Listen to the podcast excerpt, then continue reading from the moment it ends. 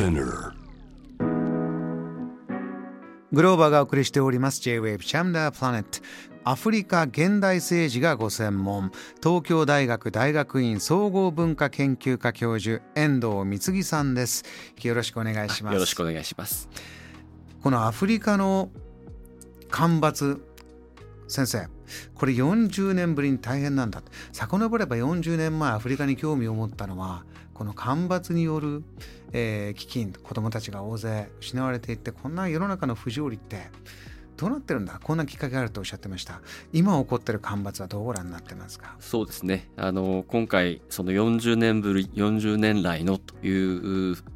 枕言葉がついた形での、まあ、干ばつということでこれは、まあ、あの考えてみると40年ぶりということは私がアフリカに関心を持った時期のですね、うん、あの問題が今同じような形で起きていると。でそこに今回のロシアによるウクライナ侵攻によって、まあ、アフリカの特に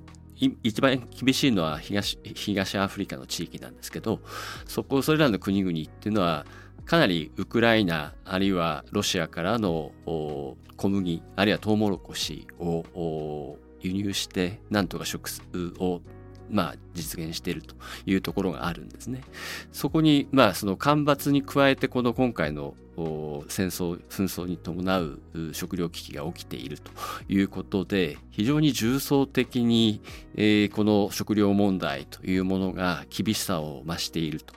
で実際に国際機関である世界食糧まあ、あの世界に食料を配分する取り組みをしている WFP とかですね、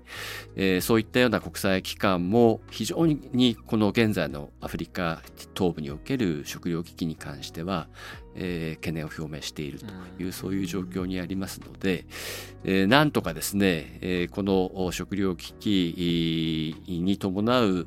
飢饉というものをできる限り回避できないだろうかということを考えているんですけどもなかなか今そうした道筋がうまくついていない。先ほど食料の兵器化というような問題兵器として食料を使うっていうようなあのお話も出ておりましたけども、まあ、そういった問題の犠牲として、えー、遠い、えー、ウクライナで起きている問題がアフリカに波及しているということには非常にまあ心痛めているというそういう状況ですね。えー、目の前で起きてる問題がある。そしてこう中長期的に見ていくとアフリカ全体として人口がどんどんどんどん増えていくもんだからこの食料をどうしようかというまた別の、えー、食料問題もありますけれどもここでつながってくるのがエネルギー問題。このパートではここを伺いたいと思います、えー、先ほどのまた数字をおさらいしたいんですがアフリカ、えー、2019年の統計で11億人を超えて今ですと先生15億人ぐらいになっていてその先2050年には25億人ぐらいになるであろう、えー、そういった中エネルギーの需要はどうなっていくのか。はい、そうですね。まあ、エネルギーに関しましても、まあ、2040年頃までのあの推計がなされていて、まあ、人口がその辺りまで20億を超えるということで、エネルギーの需要もそれに合わせて60%ほど増えていくだろうというそういう見通しがあの立っています。ですから現在のアフリカにおける食料あのエネルギー供給力ではその時点ではまあおそらく全く足りないというそういう状況が生まれてくると。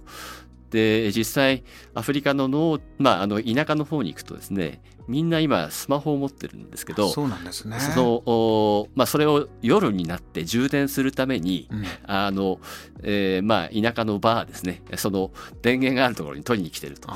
いうような光景もアフリカの農村地域ではよく見かけますけど、うん、まあおそらく、えー、徐々にアフリカの人たちもそうした電力エネルギーに依存する生活に慣れてきた。まああの以前はあの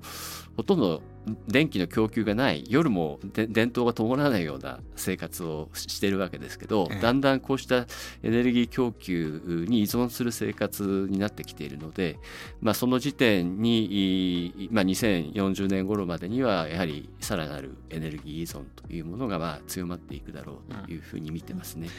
これはですねあの便利だからやっぱりあった方がいいよねという部分があのどうしても先に行ってで今戦争でクローズアップされました。このエネルギーどうするんだ？エネルギーシフトが間に合わないまま、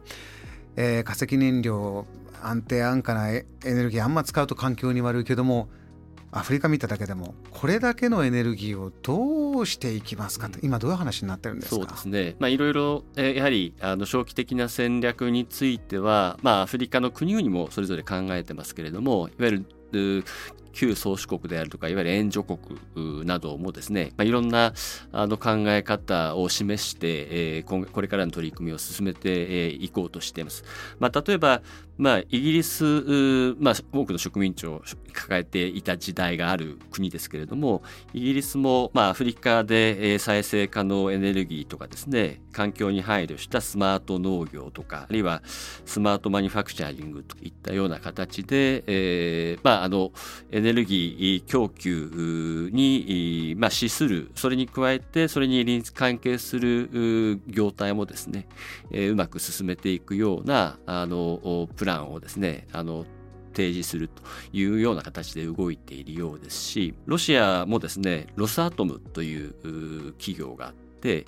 そこがまあアフリカに対して原発を建設するという契約をエジプトとナイジェリアの間ですでに結んでいるというようなことで、まあ、あの原発に関しては日本国内でもいろいろな議論がありますけれども、まあ、そうしたあ、まあ、エネルギー源をですね、まあ、アフリカの国々も徐々に受け入れていかないといけないような、まあ、そういった時代状況になりつつあるということかというふうにも思います。あのこの番組で、